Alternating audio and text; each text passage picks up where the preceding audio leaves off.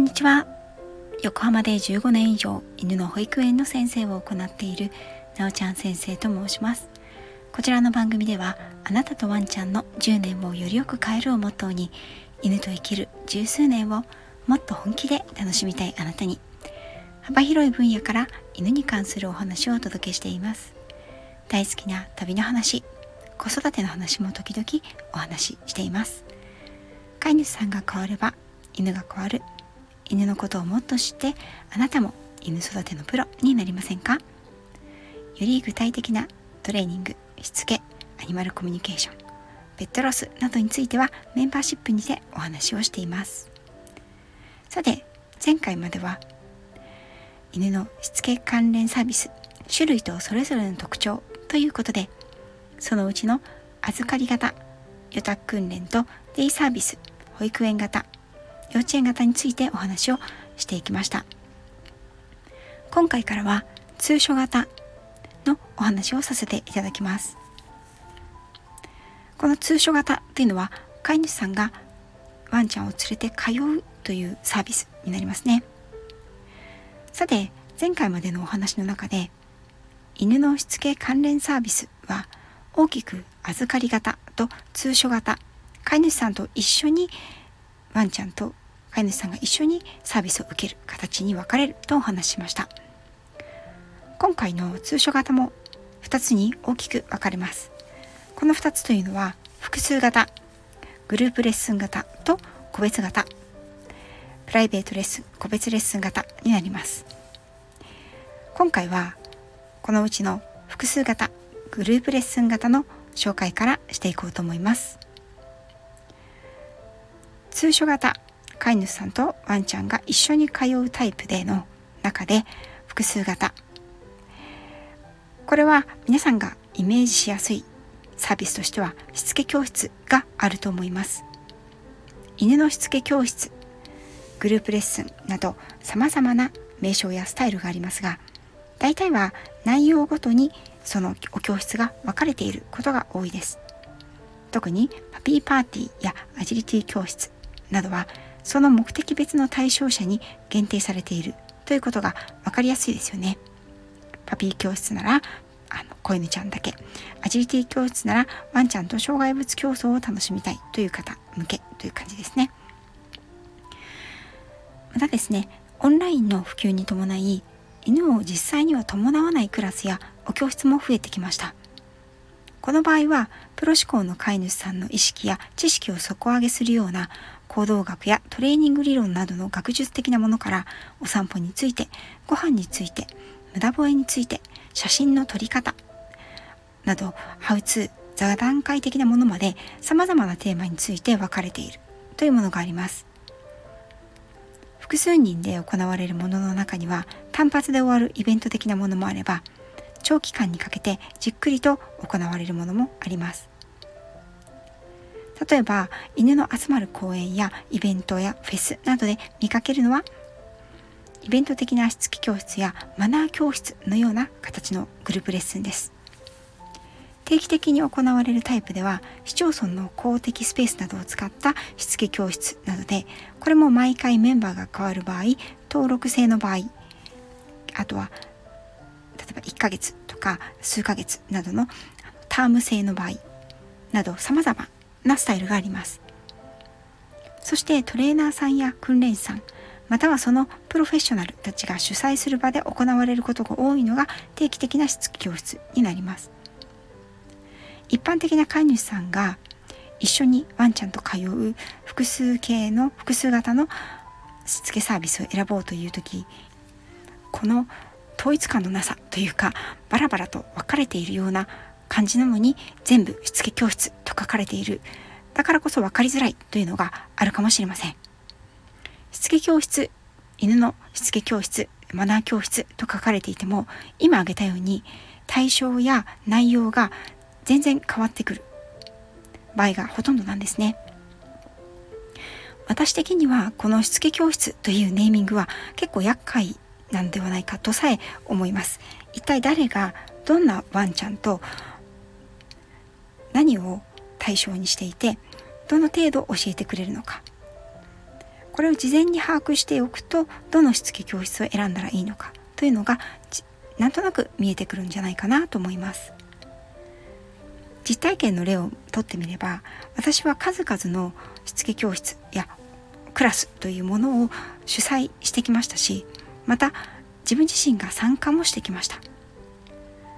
古いところで言えばイギリス人師匠のアシスタントとして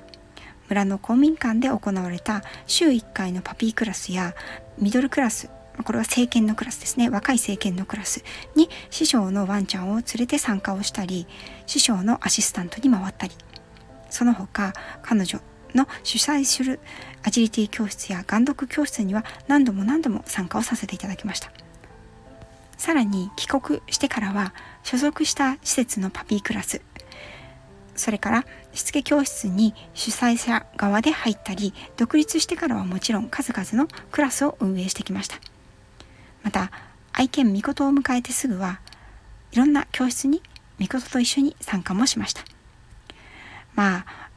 私の職業がトレーナードッグトレーナーであると分かった途端に断られるということもありましたけれどね。これはトレーナーさんによると思うんですけれども私自身に関しては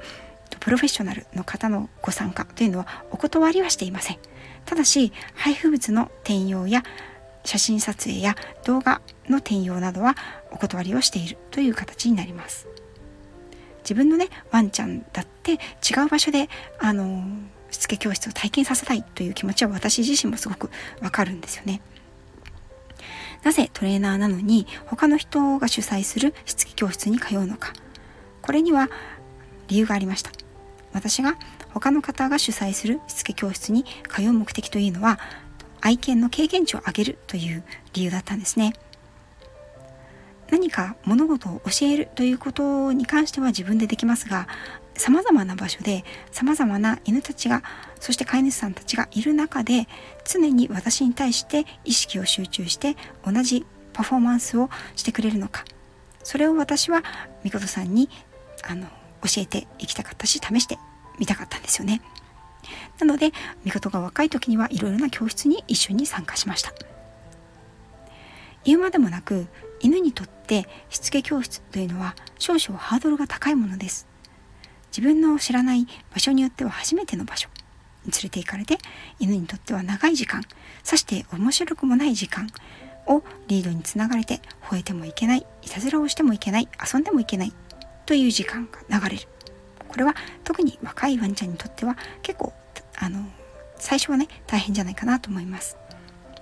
たまに飼い主さんと一緒に何かをして褒められたりおやつをもらえたりすることもあるけれど慣れていないうちはちょっとねあの最初は騒いでしまったり、うん、吠えてしまったり落ち着かないワンちゃんがいてもそれはもう主催者側トレーナー側もね分かっていることなのでご参加される方はですねうちの子そういう場所でおとなしく落ち着いてレッスンを受けられないかもしれないからあの心配でしつけ教室には参加できませんっていうことはね気にされなくていいと思います。つけ教室には様々なワンちゃんが来ます。知らない犬や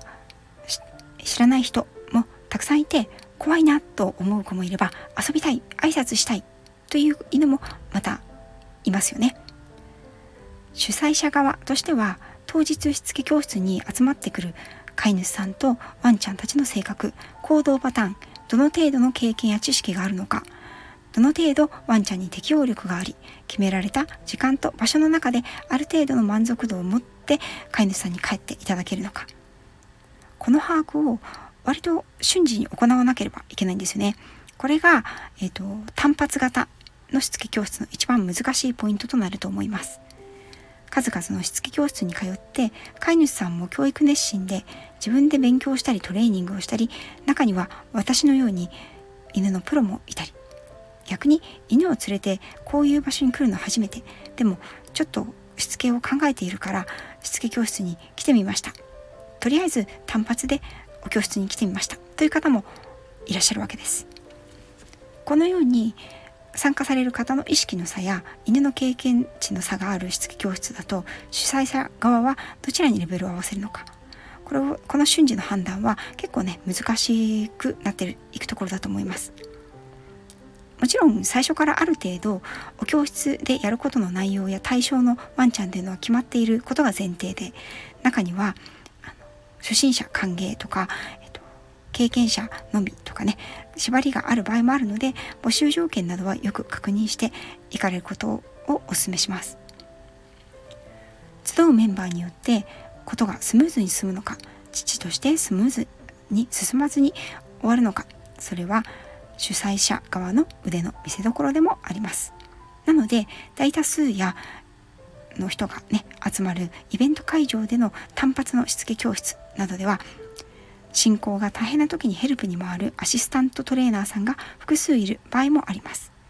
私も最初は師匠や先輩のクラスのアシスタントをたくさん経験させていただいたものでした。